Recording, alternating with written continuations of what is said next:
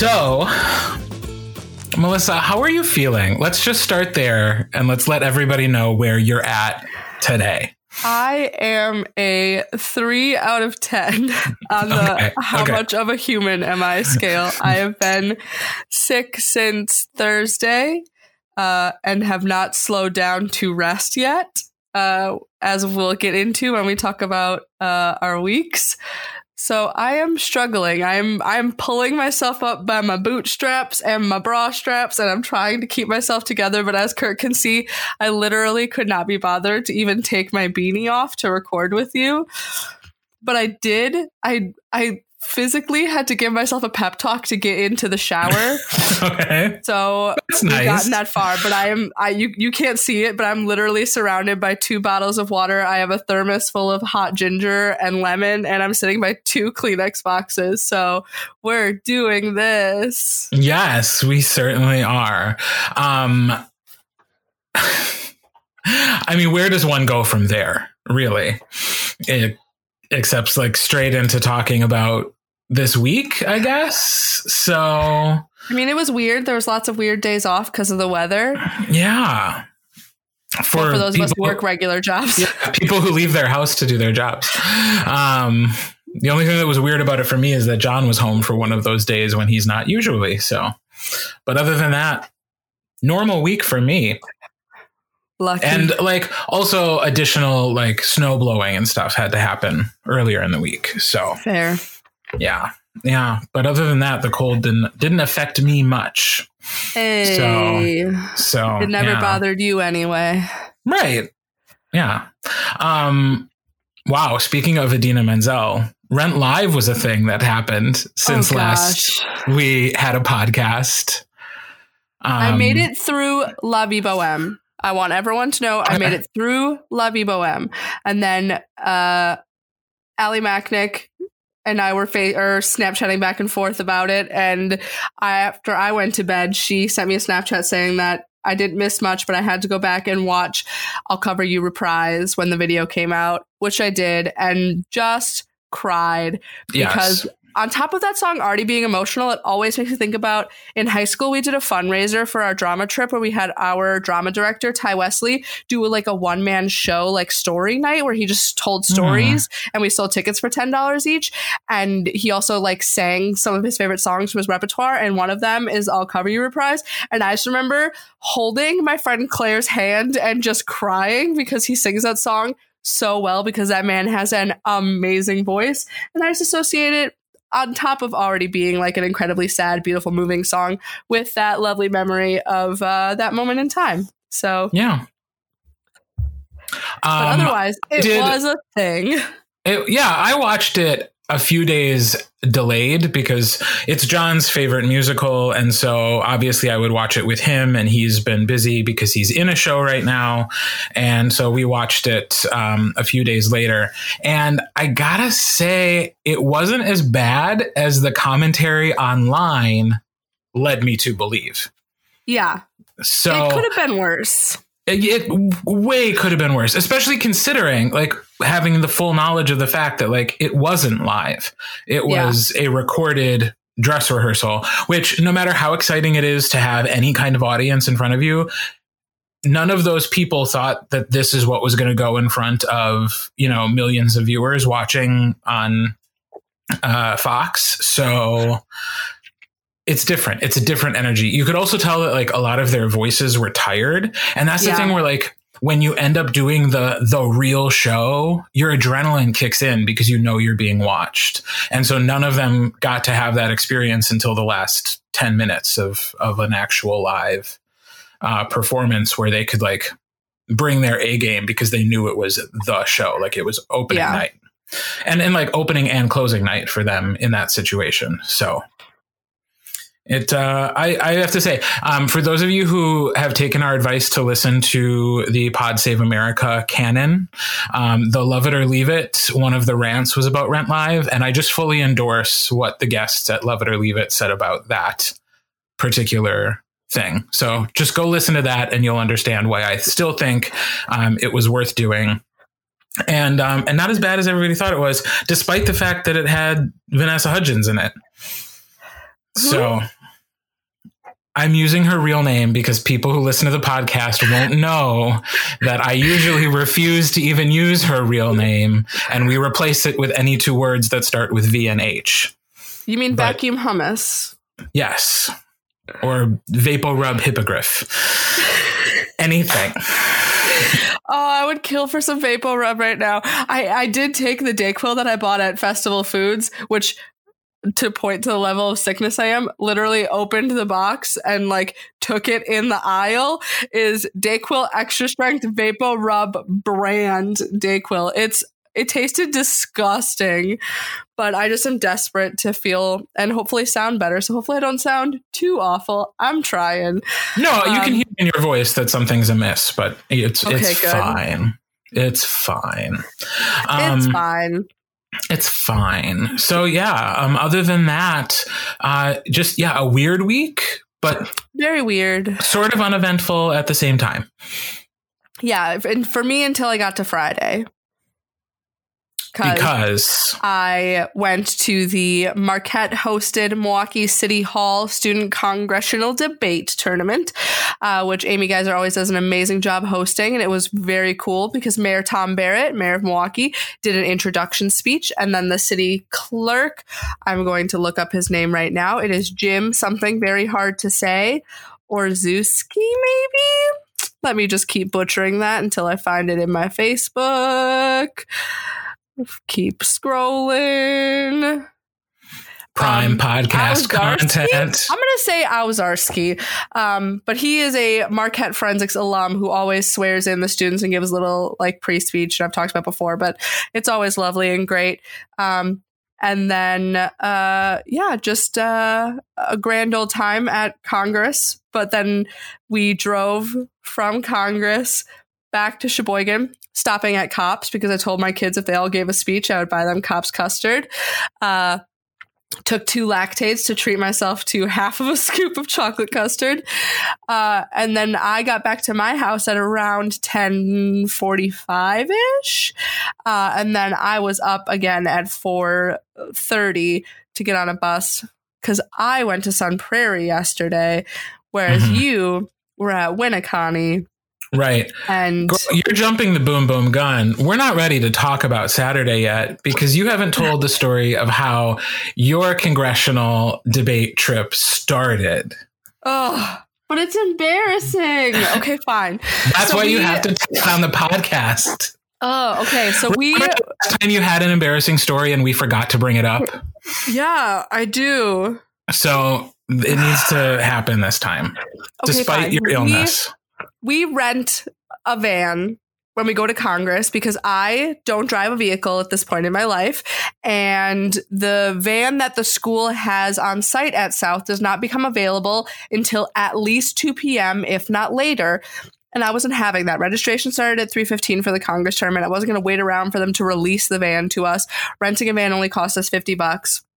So I went uh, Ben picked me up from work, dropped me off at Enterprise a 40 minute long process of them trying to get the rental taken care of. I get into the van, I drive the van all the way back to work. I work for another two hours. I then drive the van from my place of work to South High. I get four blocks away from South High and look into the back of the van to realize that there are no seats. there are no seats in the van. It's just it's just basically a cargo van. And I I literally I am on the same block that South High is and then just have to drive past it to go back to Enterprise. Walk in and I'm like, "Hey, I was just here 2 hours ago, rented the uh, Dodge Caravan. There are no seats in it." And she's like, "Oh, yeah, they're all stow and go." So then she has to come out and help me lift up every single one of the seats, one of which got stuck and took both of us to like pull it up out of it. It was a hot mess. So there were seats there. They were just all in the ground just of in- the van. They were in the van ground. in the van crowd. And how much, if you had to add up the minutes that you were driving that car, Oh, I spent a full half hour in that piece before I realized anything was amiss. I was so in my own. I was one in my feelings and two in my illness. So I was not even concerned until all of a sudden I realized I had to put high schoolers in it, and there were no ding dang seats in that thing. And I felt so stupid. yeah, I was like, I'll just, I guess I'll just, ha- I'll just go get some jump ropes from the PE department and just strap them in. And then I felt like an idiot when I got there. She's like, "Oh yeah, it's, they're all stow and go," and I was like, "How was I supposed to know that?" Because first right. of all, there were still those like little bars, so I thought maybe in the back they would be stow and go, but I thought that the like are they called pilot's chairs? I don't car. Mm. But I thought that those maybe would be missing. But no, those were also just deeply stow and go because they were like underneath a giant mat that then they were stow and go under. And so I just in felt really stupid. Ground. Yeah, in the in the ground of the van. it was a moment. Oh, it's such a good story. Thank you for sharing. You're welcome. Um, and for anybody else who rents a vehicle, when you're doing the inspection, an important part of you know walking around it and making sure the tires have air and there's no scratches that you're going to get charged for later and that the previous person returned it with gas. Also check to make sure there's seats. Somewhere to check put to make sure somewhere to sit in the car that you are renting from enterprise. It was so dumb. So a good cautionary tale. Yeah. i enjoyed it. I enjoyed it so, okay, now we can talk about Saturday because you and I did, okay. in fact, go to two different locations. Yeah. Um, you guys got up at the crack of dawn yep. and drove all the way to the Madison area for Sun Prairie, which this is the first time I have not done that in several years because I was not traveling with Sheboygan schools yeah. this time around. Um, so, how is that? That is always such a long long day. But well, every year was, we would assess was it worth it? Did you think it was worth it? Nothing is worth it to me right now. um it was it was worth it for my kids. They had a good time, and we actually were more successful at the tournament than we normally are. Uh, one because we were medium teams, uh, but two, I had some kids who uh, did really well. I had a kid go straight ones both in prelim and in power round, which as friends people know is a rare feat. So shout out to Jackson Wolf for going straight ones in poetry yesterday. Um, and it was nice to see the Madison area people. Uh, Peschel and uh, Elliot were both there, and also getting to see Rademacher on the circuit. And then the Waupaca contingency was down there. The Appleton East contingency came down. So that was fun. Also because I had no real like judge friends to hang out with. I was just hanging out with my kids between uh, rounds and while waiting for stuff. And I haven't really done that in a while because I'm too busy talking to everyone else. And that was just really nice to get to hang out with them. But I was mostly just so miserable. And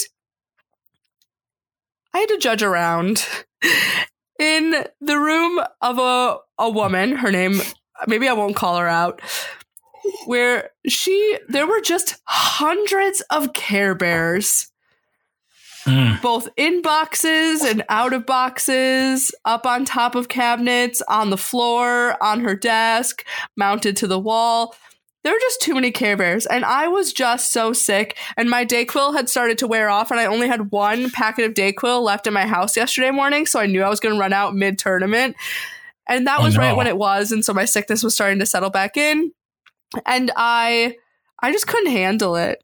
It was too much. It was a lot. You, but overall, but again, it, it made day. For, but it made for a very entertaining Snapchat. So then, how was Winneconne for you? So Winneconne, which is much closer to me than Madison, um, I had a good time at Winneconne. I was only there as a judge, so I was judging for Wrightstown. Um, I got to see our northern friends uh, which is nice. I sat next to the Amherst folks, uh, so I got to kind of chat with just like a different group of people than I've been seeing the last few weeks. So that was really, really nice. Um, a shout out specifically to Koki Larson, um, who I had a chance to chat with, and uh, we were talking about stuff and she was asking me like how Green Bay is and then later came back to the conversation and was like sorry if that was weird I just know about your life because I listen to the podcast and I was like I assumed. Like I was like there's really no other way you would have known all about all of that about me if you didn't. So uh, so since she identified herself as a listener she gets a shout out hey Koki. Hey. uh, we missed a shout out last week um, and so we need to shout out Ethan Hollenberger, who I saw again this weekend, though briefly, at uh, at Winneconne, uh, who we chatted with last week at App East um, about the podcast. And apparently, he likes to listen to our podcast at like 1.5 speed, which I don't recommend because obviously you want to enjoy the dulcet tones of our voices at normal speed.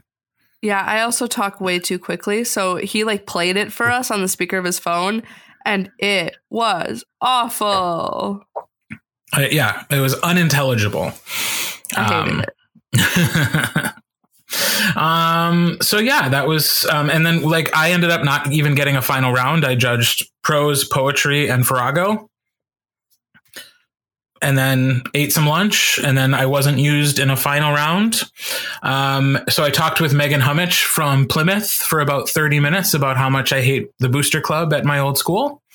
And because if you get me started on that i will talk for a while. Uh, but then we both realized like wait i don't have to be here so i should leave. And i did. I went home which Good was which was nice. I used that extra time to get an oil change for my car Wow. you so know. productive. exciting stuff life in life as an adult is just so fun so fun so yeah that was that was my tournament i i don't, can't comment on um how any of the teams there did because i left before awards so i don't know um as far as like well i'm gonna think do you do you know what your best thing you saw this week was Yeah.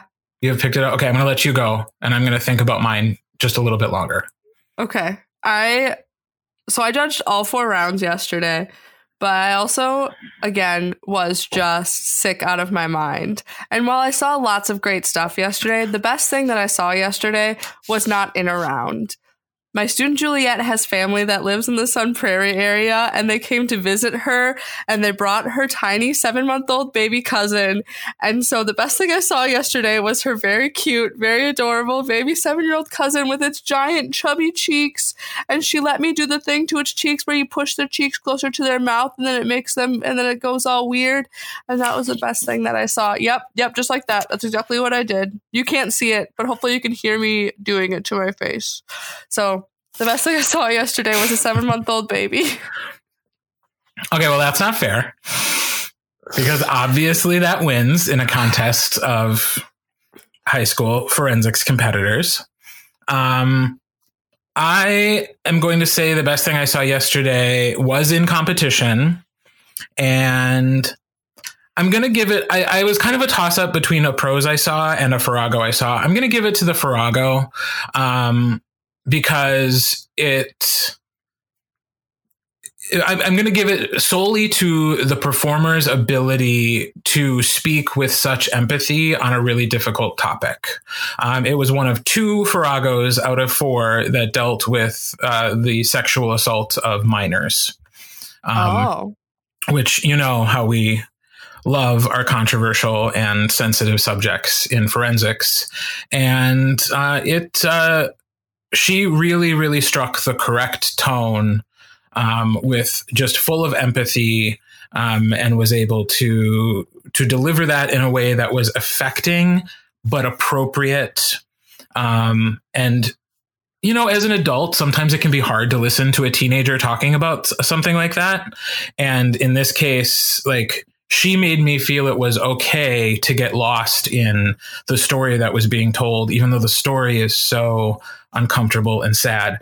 And then on top of it, she used some Kelly Clarkson lyrics in her Farrago, which I was like, you got me, girl. You got, you got me. it. Like, Oh no. did you see me walk in that room and add those at the last second? Because if you did, you got me, girl. you got me. Um, but no, sh- and and at first I was like, really? I don't know why I still have that bias against lyrics as as a form of poetry, but I was like, mm, she used just a little bit, and it was used correctly, and it it did make the piece better. And there was a little part of my heart that sang when I when I heard those words. I was like, yay! I was like, you did it, and I don't hate it. So, So- nice. I know, so good. So yeah, that was um that was that was the best thing I saw. Um but again, it, like there were some other things that I saw that I I could have uh, brought up as well. So but I'll give it to that one.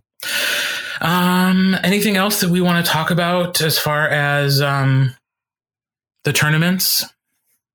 Did you get any cheesecake? Is that a thing still or now that Elliot is no longer involved no more cheesecake? None at all. Oh, well, there wasn't cheesecake at our tournament either. So, Oh. Yeah. No, no cheesecake. Sad. I just shook I just realized I was shaking my head a lot and not actually replying to your Mhm. question. yeah, there was no cheesecake. Um, which is unfortunate, but I understand it's not it's not Elliot's lounge anymore. So right. Right. Well, the end of an era. I mean, also Indeed. like all the tournaments they ran and the great team they built and blah, blah, blah, blah, blah. But Blah, blah, blah, blah, yeah, no more cheesecake. That's what we care about. Yeah. All right. Well, if we don't have anything more to share about the tournament, we are going to jump into the topic of this week. This week, we are discussing another categorious category solo acting. Dun, So we're dun, talking- dun. We're talking solo hum and solo serious, and we actually have a special guest um, who we're going to try to get on the line right now. And we are officially welcoming one Miss Allison Macknick to the podcast. Longtime listener, first time guest. Welcome, Allie. Hello. We're so excited to have you and to talk to you specifically about some solo acting. Um, My baby. before we jump, before we ju- yeah before we jump into that, why don't we give some people the background on like who you are and why we wanted to talk to you about this specific set of categories. So, um, where did you come from? What's your story? Where did I come from? Um, my mom's name is Betty and my dad's name is Tom. Um, so Kurt and Melissa were uh, my high school coaches. Specifically, Melissa was Sheboygan South. Um, Kurt did some work with me when I started doing more DI, um, like my junior and senior years. And they are just wonderful humans. And I continued on into forensics into the collegiate level. And now people pay me to act as a professional actor. So life is great. Yay! So she's got some chops. And you said you had an audition yesterday. How'd that go? I did. It was long, which is really great that I did forensics because it prepares you for a long day of just sitting around waiting to be seen for like five minutes and then more waiting around to be seen for another five minutes. It was a lot of dancing. We did original choreography from the musical The Prom on Broadway right now.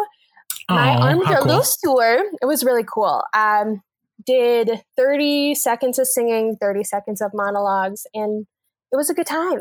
It was long, but it was a good time. How do they So know professional. what you can do with only that much time? It, it's really frustrating. So, um, context. It was the Illinois Theater Association professionals. It's just statewide where a bunch of different professional theaters send representatives. They also send some from Michigan and Indiana. Um, you present up to 90 seconds of one song and one monologue of your Hmm. choice, which is a little frustrating in that there's such a wide gamut of different shows that you can audition for. You really have to pick like what's best for you or find a specific company you want to work with. Look up their season, be like, I want to be in this show, sing something according. But also, it's just such, it can be such a crapshoot because you never know what they're looking for. So you just have to pick something you like to Yeah. do. That's overwhelming. It's a lot. I'm yeah, I'm upset just listening to that. I drank a lot of Chardonnay when I came home. Good girl. awesome. Um, well, let's talk about forensics. So, like you said, you did it in high school. You then Mhm. also did more forensics when you went to Ripon College. And you're going to be our expert today, specifically on Solo Serious, but we're also talking about Solo Humorous. So I look Yay! I look forward to getting a fellow DIer's thoughts on the other category. Um, but let's define you know- these categories.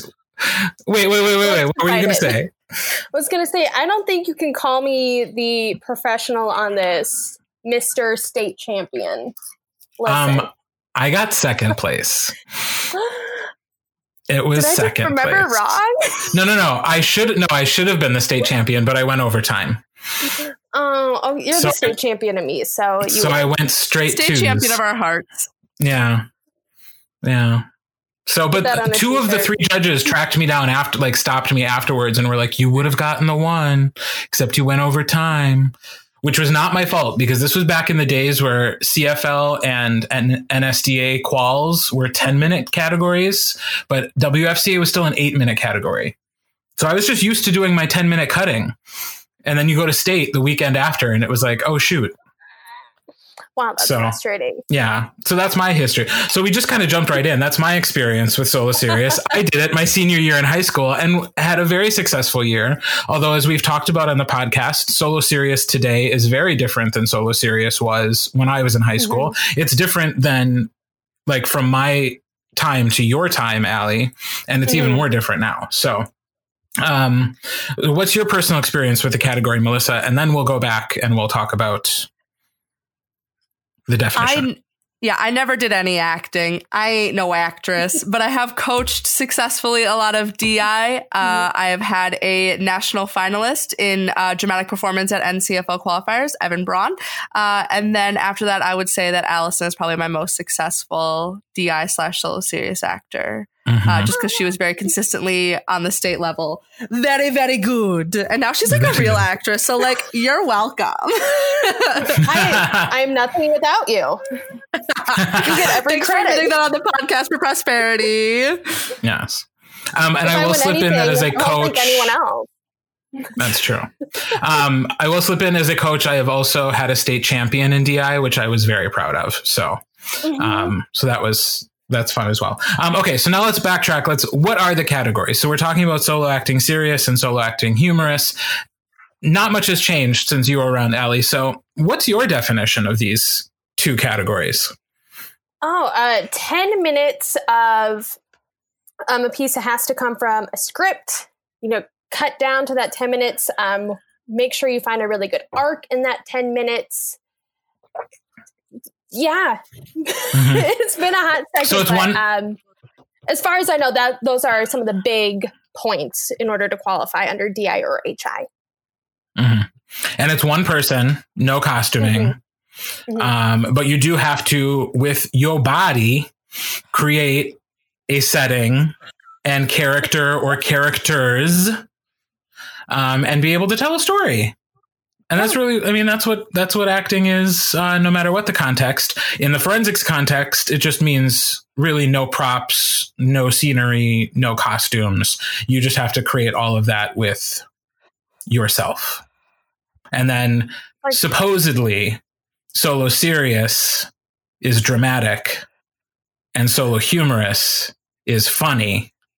But oftentimes, oftentimes I find that a humorous element in solo serious can be useful uh, because the best writers in drama use humor to break up the mood. You know, it's Mhm. even even at ten minutes. Sometimes you need you need a, a little zinger here or there. You need to have a moment of levity in the midst of a lot of darkness and sadness. Um, and then on the solo humorous side, it's often just not funny, but that's my opinion, and I am in the minority for most of that. Melissa, anything you would add? Um, I do like on the WFCA website when they uh, are defining both solo acting humorous and solo acting serious. Also, before we get too deep in, In the WFCA, we call it solo acting, humorous, and serious. On the national level at NSDA, it is dramatic interpretation and humorous interpretation, or DI and HI. And at NCFL, it is called dramatic performance or DP. So if you hear us using them interchangeably, DI and solo acting serious are the same thing, and HI and solo acting humorous or solo hum are the same thing. Just so we're not confusing for people who are non Wisconsinites, because all of our stuff is confusing. Um, but uh, in the definitions on the WFCA website, uh, it points out uh, that it is a student by using self as a medium between the selection and the audience the student shall use vocal and physical skills to develop a complete performance and i really like that phrasing so whoever came up with that phrase in the wfca maybe you're listening kudos to you i really like that uh, wow I should have just so, had you answer the question for me because that's oh, so no. much more concise. I know she's no. all about the definitions this series. She's like, I have I it like up in front of me. The website, okay. I got the tab open. oh, hey, Tula. Oh, everyone, um, this is my dog barking in the background. She's normally quiet, but she just wanted to let the sass out a little bit. Yeah. If your dog did a forensics category, what category would she do? um, it, ooh, it would either be HI because she bounces off the wall, or group discussion because she is the most extroverted being that I've ever known. Mm. She just wants to be around other people and talk to other people all the time. Kurt, would you Old like school. HI more as a category if if if there were dogs? No.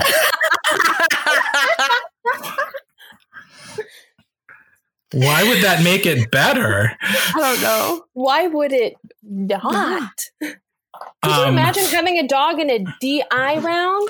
Yes. Oh my God. Just like a big Saint Bernard of just being brought down with so much intensity. Just for there to be a dog. Maybe there just needs to be a dog present in every room. Yes.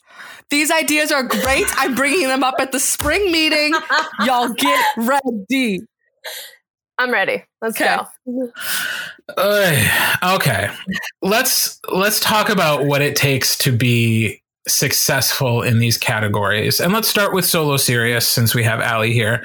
Um, Ali, you found a lot of success in solo serious, also called DI. Um, mm-hmm. What what did you work on when you were a student? Like, what was your focus when you were trying to be successful, and how did you work towards gaining that success? I think the biggest thing I had to work towards is internalizing each character and finding value in each characters that I performed story. Um, when I first started in forensics, I think I was focused so much more on presentation and looking good to judges that I really relied on that. And Solo Serious kind of flipped me on its head and said, "Nah, girl, you have to make this. You have to make this a moment. You have to make. You have to invest yourself into this piece to make others want to be invested rather than just look good." Does that make sense? Yeah. They're nodding. It's hard I mean, to know who should nodding. be the person to respond vocally. well, um, maybe if this helps, I wrote a lot of notes and I legit wrote this down. Where did oh my it go? Gosh. Somewhere. Um, so this was the the night before, I think my senior year of NSDA Nationals. I was in solo hum and I was rehearsing my piece and I was like really stuck in a rut. And I remember rehearsing in the hotel room with both of you. There was at one point, Kurt, you were like pushing me so hard. And at the end, you're like, I found, I think the character's name was Zelda. You're like, I found her for the first time.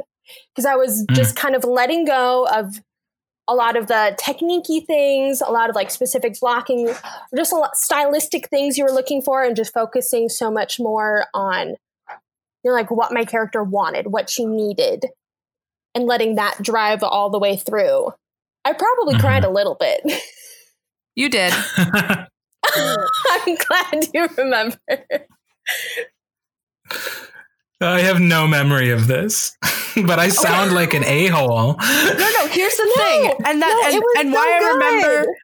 Yeah, I remember this practice because I so I enjoy coaching solo acting, but I feel like solo acting serious specifically is the most easily translatable to actual traditional acting for lots of people. And I have Mhm. no experience in theater on stage. I have I'm all about wearing the all black, being backstage, giving a mic pack, giving a paintbrush. I'm your girl.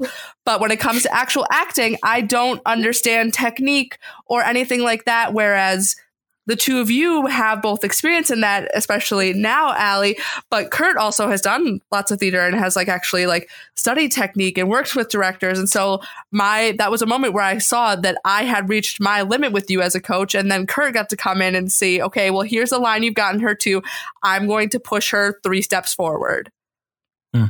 Which was good for me because I there, I Mhm. do reach a limit as a coach. I can I can cut a. DI like no other, but I can't necessarily like pull out accents and help like with the idea of like the exercises one goes to to find those characters and sorts of things. I I reach a limit being a non-actor personally. Well, to your credit, you did find some banger DI pieces, and you still continue to find banger DI pieces. Yeah, that Zelda, that piece took me so long to cut though. That piece took Allie and I literally two and a half weeks to cut down to Yeah. 10 minutes. It is because sometimes in, when you're cutting a piece, it's just like a certain selection, like a few pages that are all right mm-hmm. next to each other or a monologue. But that selection was truly from the entirety of that play. Like the Mhm. we like when we had to turn that piece into the NSDA before we went to nationals, we like Allie had to keep performing it for me and I had to go back and highlight it and like trying to go back and forth was a hot mess. But at the same time, like that's what makes it good and that's what makes it easier to put to the real world is that it's actual acting that's happening.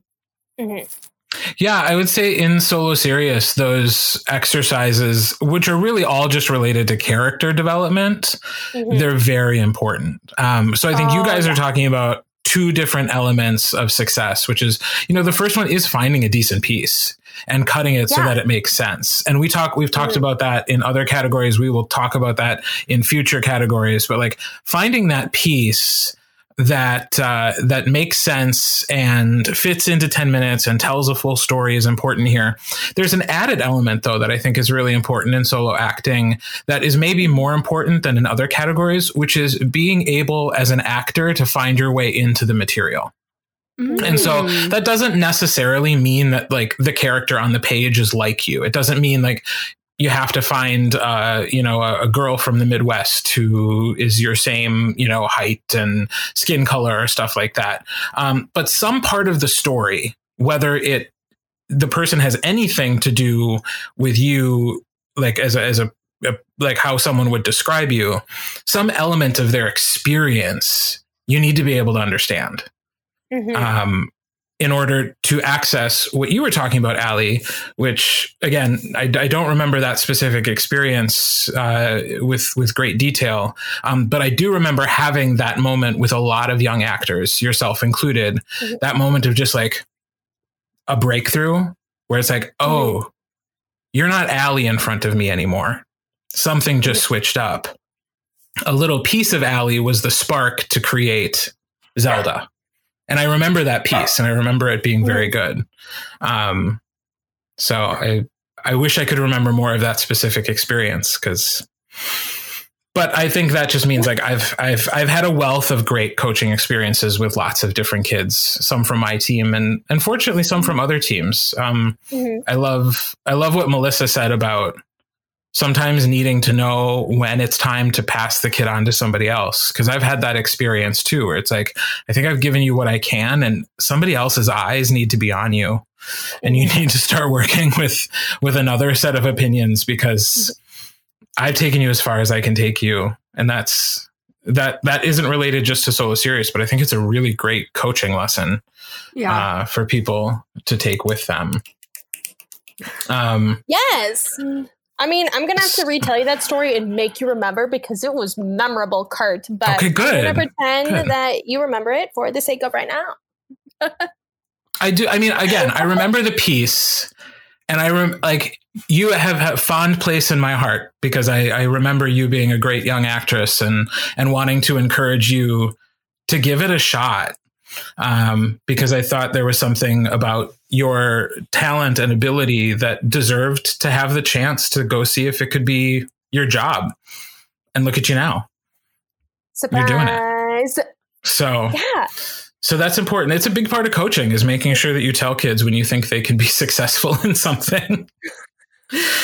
And Don't so, keep that to yourself. yeah, no, give it away, give it away now. Um, so as Take a away, take it away, take it away now. so as we continue just talking about how successful and great you are, um, do you have tips for students who are in solo acting to help make their practice sessions feel like like ways to make their practice sessions feel worthwhile and like tips to help push them forward because we're starting to get into the beginning of the season now we're transitioning to the middle and Mhm.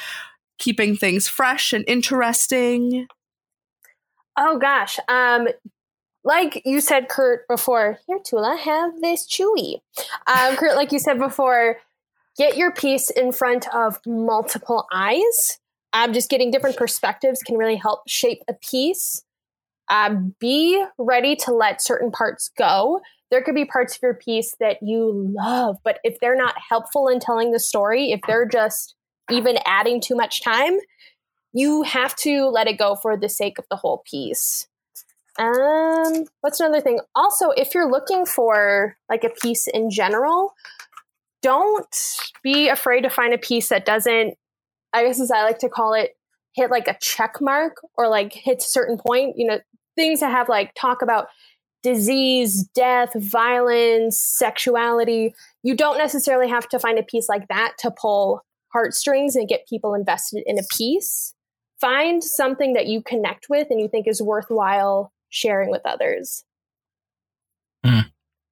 I like that And notion. Find something critique you. worthwhile.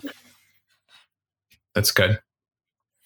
Um, I know one thing that I do like to do with uh, kids as they're practicing um, is to just kind of sit down and ask questions as though they, they were that character um, and get them to Mhm. examine a little bit more of like the background of the person or like Mhm. what their day was like. And so often in solo acting, solo serious acting specifically, because in humorous is, is such a different animal at this point.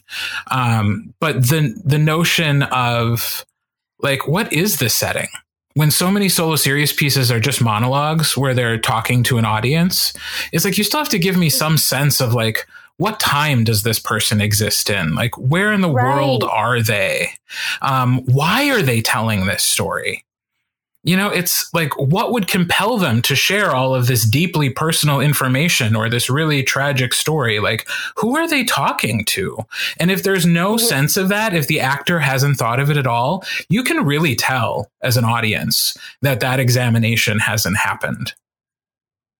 Yeah. And I guess with that, whatever piece it is, I hope you better hope you like it because you're going to have to really dive into that piece so much deeper than you think you're going to have to in order to find that depth. and it's a really unique experience uh, solo serious acting in forensics for a young actor because there's really not any other area of acting where you spend this much time focusing on this much material like you spend your whole year working on 10 minutes of acting and constantly improving it and getting feedback and changing and keeping it fresh i mean other than being one of like the very few fortunate people who get to perform on broadway when they're that young and get to like do a role for a year. Mhm. Like most teenagers don't get that experience of like, I'm going to focus on this for eight months and make it the best it can possibly be by the time I'm done with it. So it's an acting exercise for sure, just to do the category. So Oh my gosh, yeah. Um, why don't we talk about HI? Even though I never did it, I admired every single person who ever did because it terrified me.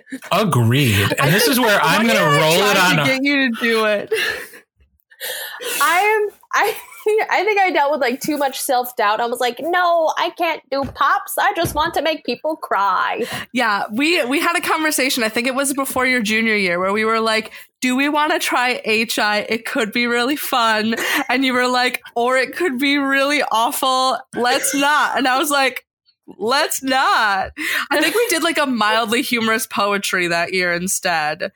I Slash- think we did. Yeah, and also we we got we got your your humor out more when we did your duos with Mackenzie. Is where we played more into your humor when you would have someone else there Mhm. to fail comedically with you if it happened, rather than having to stand on it by yourself. And I think that's one of the things that is really scary about HI is that it's hard to make it actually traditionally humorous. Like it's not always full of like LOL LMAO moments. A lot of the times it's just it like interesting rather than traditionally funny. So it can be really hmm. scary to ask kids to do it because you have to stand up there all by yourself and put it's a different kind of vulnerability from solo serious or DI because you're it's a different part of yourself that you're putting out there. And also I think that the physicality of HI is what scares people away. 100%. Oh, hundred percent. Also, on that fun story, a DI that I did my freshman year of college um, at Ripon College, I actually quarterfinaled with it at nationals, Oh, but then yeah. turns out, like, it was either last year or the year before, some girl at NSDA high school nationals did that same piece as an HI, and I think she got like fourth. I don't even remember the title of the piece, so I am so sorry, everyone listening. But that just goes to show you how much finding a good piece can go into doing a successful DI or HI, and especially HI doesn't have to be traditionally funny. You can make it funny Yeah. it can be dramatic with funny bits and it still worked and i sat there my little sister texted me about it and i said oh my gosh Yeah. here we are I have some thoughts about that because I remember that very clearly. I mm-hmm. also remember that you came and you performed your version of that piece for us at Forensics After Dark, and it was very, very good. And I enjoyed your performance of the piece immensely. And I saw that. And I I do not want to disparage the young woman, and I don't. Like she was a very talented young person, and I wish sure her coaches had had led her down a different path because the story that that piece told was about a mother coming to grips with her gay son. Well, actually, it was like her gay children. It was like multiple children all came out to her, right?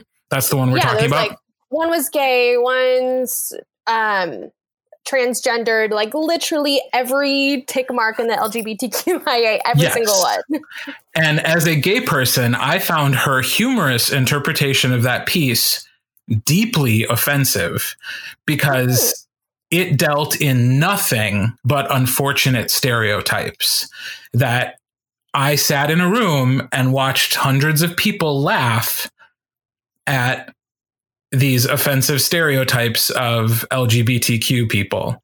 And I didn't love it. I didn't think it was great. And I was really unhappy that a piece like that in that context had made it to finals at CFL and then found out she made it to finals at NSDA as well. Not because the girl wasn't talented and not because she didn't deserve success. Again, I do not disparage her, but context is really key.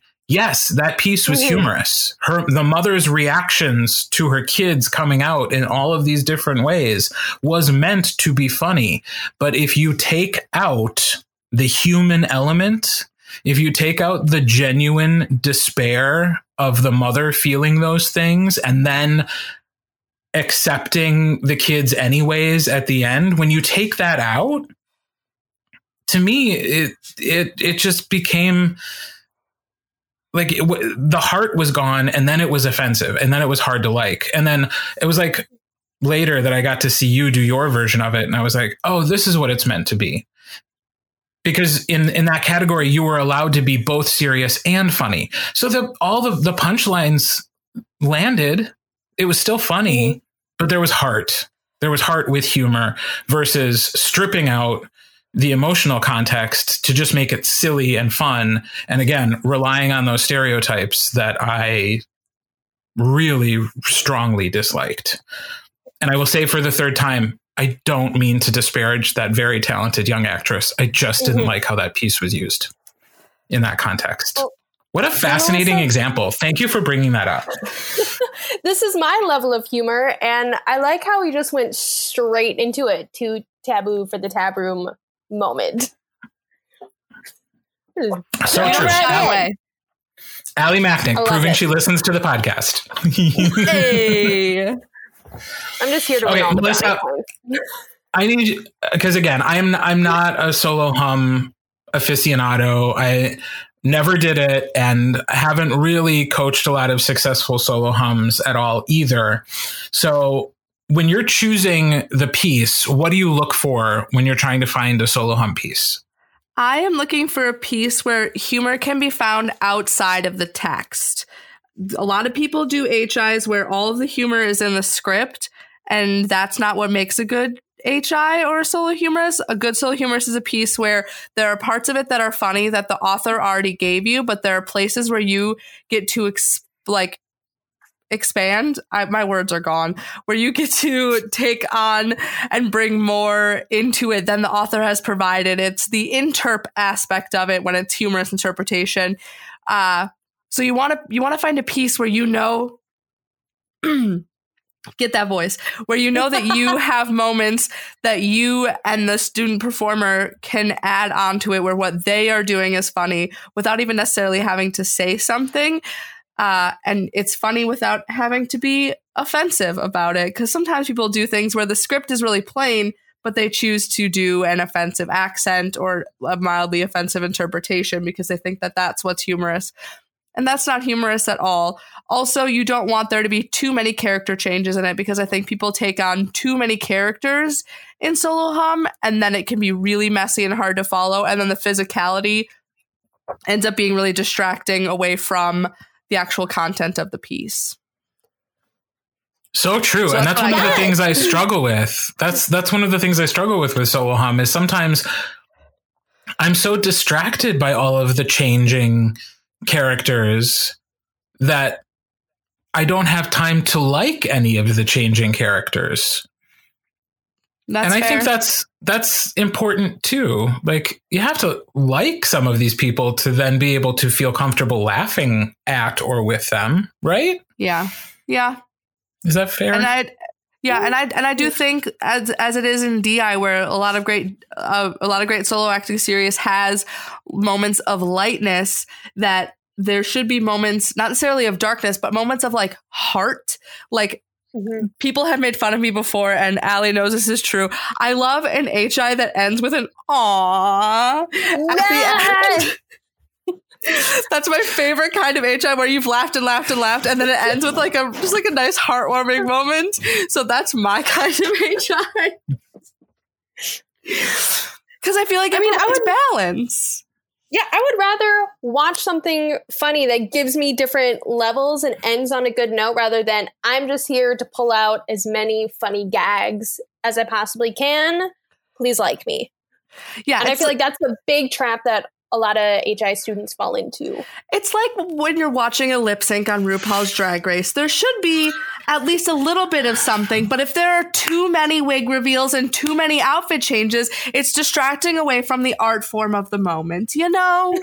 a very cogent simile. Thank you. If you're gonna do a good pop, just make sure that wig is glued down. Glue it.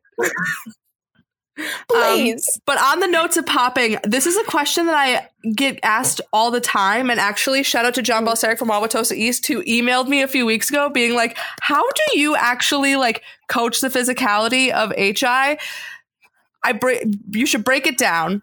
You want your head slash shoulders slash neck to be doing something.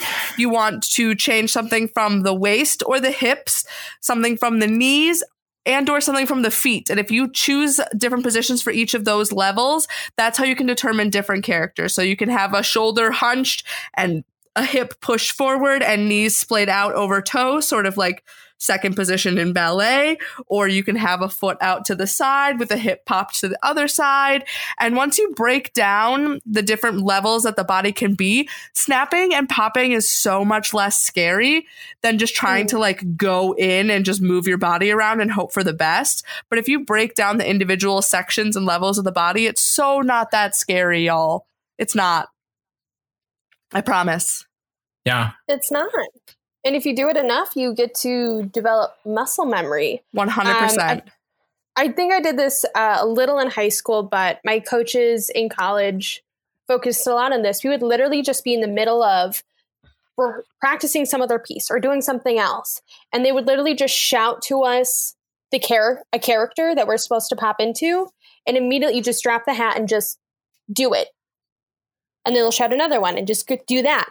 Once you focus on just getting the muscle memory of those pops, I say as someone who's never done HI before, um, it actually it becomes so much more easier and it gives you once you get that muscle memory, gives you more much more freedom to add on and to play with it. But to be fair, even though you have not done HI, you did pop in and out of characters when we did duo. And I mm-hmm. I do make, especially in duo, it's important to me that both people in the piece know all of the lines and each other's characters and positions and stuff. And that mm-hmm. would be a game that we would play where I would we would just like catch up yes, about our day and gossip, but we would do it in characters from each other's pieces. Because I don't like being bored very much. That's awesome advice. Yeah. Or yeah. make that the title of your memoir. I don't like being bored very much. Oh, I've got Melissa so many other good memoir titles with a lot more cusses in it. Don't you worry, girl. She's got a lot wow, of memoirs. I'm so sorry write. I submitted that one. but I'll add that to the list just for you. Um, okay, so let's talk about the things that people like assume about DI and HI or like believe that DI and HI need that we 100% don't agree with and need to call out. I don't think that DI is always 100% supposed to make you cry. I don't. I think it's great yeah. when it does, but I have seen really nuanced, sort of quiet DIs that have just been just deeply engaging, but not mm-hmm. necessarily mm-hmm. like sob worthy. Yeah. Fair. Yeah. Um, kind of like I said before, you don't have to have a piece that hits a certain check mark. It doesn't have to talk about cancer, race, whatever. Legitimately, one of the best pieces I ever saw, and I wish I knew the name. It was about this. It was a weird little story about this bird girl who wanted to have wings.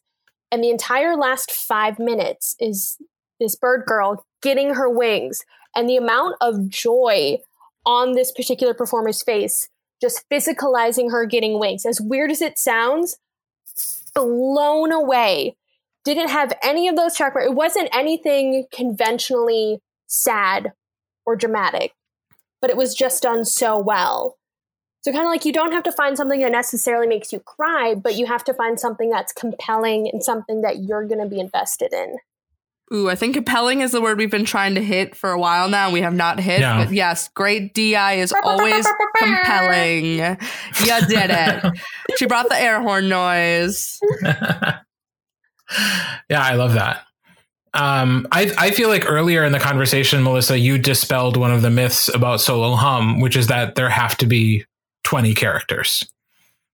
Yes. Like mm. a solo hum with three or four. I do think it's one of the the hallmarks of solo hum that you are going to display a few characters like that that popping that quick switch but from character to character i do think is a hallmark of solo hum and if yeah. you want to be really uh, successful in it at the highest levels you need to do that but it doesn't need to be 20 people Mm-hmm. I've seen really great solo hums that are four, five characters, um, and they're all done really effectively and cleanly, and they're great.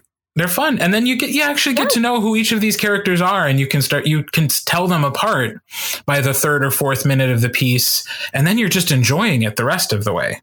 If you're constantly yeah. introducing new people throughout, you never really catch up, and that's when like I find myself sometimes appreciating solo hums the second or third time I've seen them, whereas I just don't even understand them the first time around if they're overly complicated. So I would say that's something about like solo hum that I appreciate that you said, so then I didn't really have to say it, but I did want to reiterate it. Ooh, another um, myth I just thought of.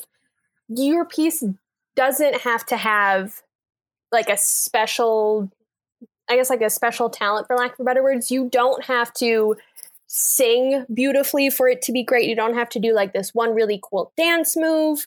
You don't have to like I mean, if you got it in your back pocket, like great, pull it out. But your piece doesn't need it for it to be enjoyable and incredible and worth watching.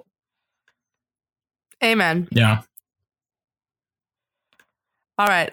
We've we've talked about it a little bit, but let's talk about HIs and DIs slash solo acting serious slash humorous that we've seen that were incredible. Um, one that we talk about a lot with our kids is a DI from national finals. I want to say like 2000 like 9 or something like way far back. I don't even know how far back this was, but um it's called the Heroin Diaries and it's about a rock star dealing with addiction and it is just a lot of it is the physicality of him actually injecting heroin into his arms. Not actually but like the action mm. of doing it.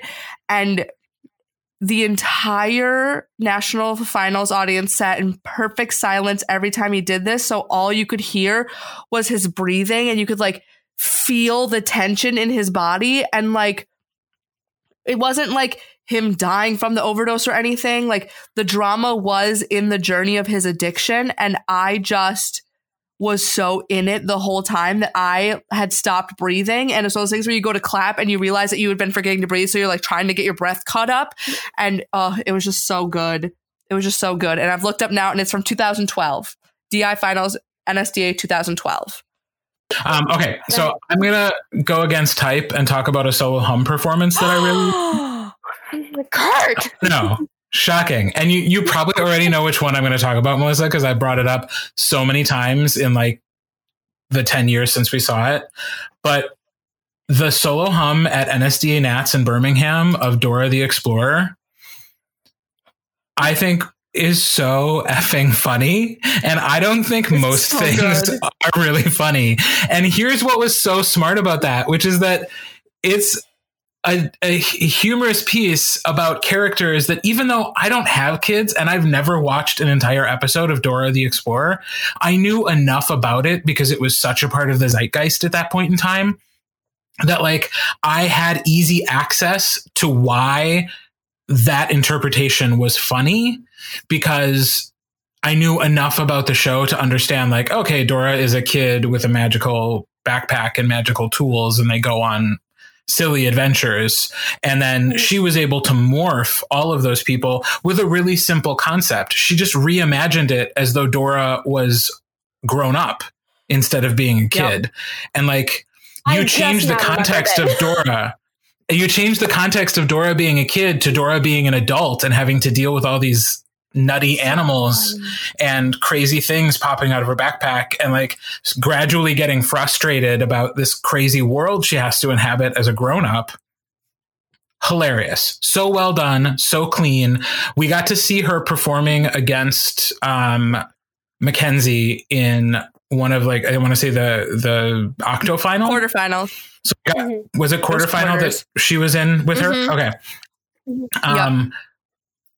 and so like we got to see it up close, and then we got to see it on the big stage, and it was great both ways. So it was just yep. all around like one of the best, if not the best, solo hum performance I've I've ever seen, and I recommend it to people to watch all the time. Like people who don't know what forensics is, I'm like, start with this because most people will get it. Even if they don't get forensics, they'll immediately understand what's going on because of the easy in of understanding what Dora the Explorer is. So I'm gonna that is that's I think it's it's called like 10 best adventures or something like that because that was what the script was actually titled. Um, but it's it's available on YouTube and I highly recommend you go watch it because I think it's very funny. It took me about half of Kurt's description of it for me to remember what it was, but legitimately, it's so hilarious. And it really matches uh, Melissa's advice about you don't have to find a piece that has like all the funny bits already laid out for you. She added so much on her own. You laugh at a at a girl blinking. Like the way that she blinked in the performance was so funny. Like that's a yes. part that I remember is her just standing there and blinking so funny. Yeah. Makes me so mad. I agree. It was so good. Um, so Allie, what what's a performance you remember? Of HI Or DI. or DI. Oh my gosh. Um there was one oh, um a couple years ago, um it was like my freshman year of college when I interned for the NSDA and they had me actually film uh semifinals for HI. And I think she only got maybe she got like fourth or third place. And I don't remember the particular student's name, but she did an HI of She Kills Monsters, which was Mm. really trans. Just personally, it was transformational because I'd never heard of that play before. I did end up doing it later in college. Um, but just that piece I thought was so well cut after I did and realized, oh my gosh, the amount of work that went into breaking such a nuanced piece down to 10 minutes is a credit to her and her coaches. Um, and I just thought it was really cool to see a piece like that that wasn't so like wasn't a traditional HI in that like it didn't have like a lot of those particular funny gags and it had a lot of heart in it, which was really nice to see in a HI. Because we like an awe moment. Also, just got really excited because I taped her in semifinals and then I saw her go to finals and I was like, Blah! and I went up to my boss and like, can I please go watch finals for this girl? I think you came and sat with us, didn't you? I think I did. Yeah. I think I did. I did. I did. I did. That is the hallmark of a really great piece. Like I just saw it, but now I want to go watch it again. Yeah. yeah. Oh my gosh, yeah. Yeah, that's great. Well, I want to just thank you so much for giving of your time and joining us today, Allie. It's been such a pleasure having you with us. Do you have any upcoming uh, Chicago performances that you want to plug on our podcast, just in case anyone wants to come down and see you in the theater? Well, uh, if I do, I will let you know. Right now, we are in the thick of audition season, um, which is basically January through March. Things are booking for summer stock, Christmas shows, new TV shows, new films.